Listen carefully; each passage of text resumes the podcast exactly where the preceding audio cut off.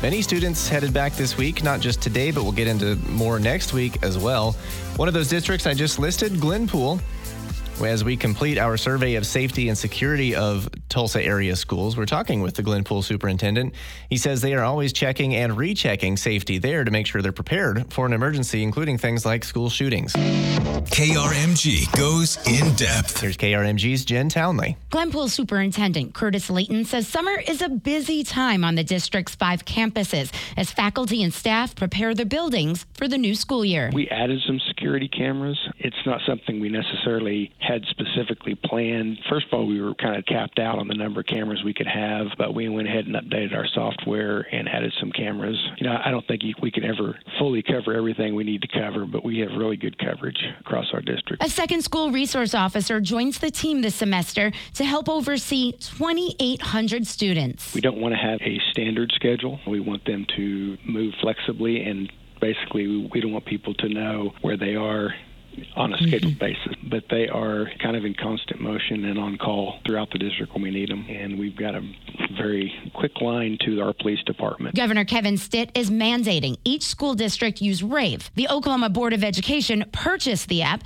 so it's free for each school district. The app can be installed on all staff phones. Rave has five options, including fire, medical, and active shooter. Within the app, all those properties are geofenced. And so if a staff member activates that button, it'll send a message and exactly where it's coming from. If the police get this message, they know it's coming not just from Glenpool schools, it's coming from the lower elementary. This is the classroom. Kind of gives them that information they need so they can start deploying even before we have a chance to start calling them. The app also has a section for practice drills, which lets Layton know which school is practicing and when. Layton says he knows how well the app works. We've been using the Rave app for quite a while. We accidentally tested that at one point last year. Oh, no. Uh, it, it, yeah, it was good in that they literally within 20 seconds had called the school and were starting to roll out. We said, no, no, this was a mistake. So we do know that they're in tune to it and, uh, and that it works yeah, that it works, and they're about three blocks from our, our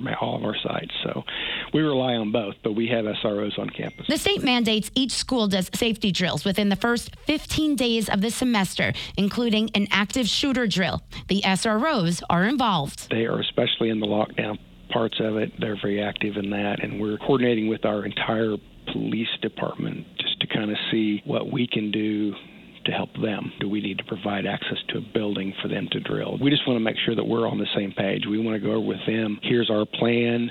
You tell us your plan and just work together to figure out the best plan for everybody. Like I said, we're pretty tight in that we're only 18 square miles and our police department is three blocks from our schools. So we're going to have a pretty quick response. And I want our people to know what to expect from the police if there's that kind of an emergency. What other types of measures do you have on campus to help keep their schools safe? We have secure entry vestibules at all of our sites to where everybody that goes into the building has a stopping point where they have to be buzzed in. They're not buzzed in unless they have a proper identification or need access to the building. If we have a parent picking up a kid or anything like that, they'll wait in that vestibule area until we'll bring the child to them. So they're very cautious on who actually enters the building. We've spent the summer looking at our doors, the ones that only open from the inside and making sure that they latch whenever they're closed. And we're talking to our folks about making sure they're closed behind you, but we want to also have them to mechanically close without somebody having to think about it. You said you spent the summer looking at the doors to make sure they close properly and lock and all that kind of stuff. Is that because of the Uvalde shooting?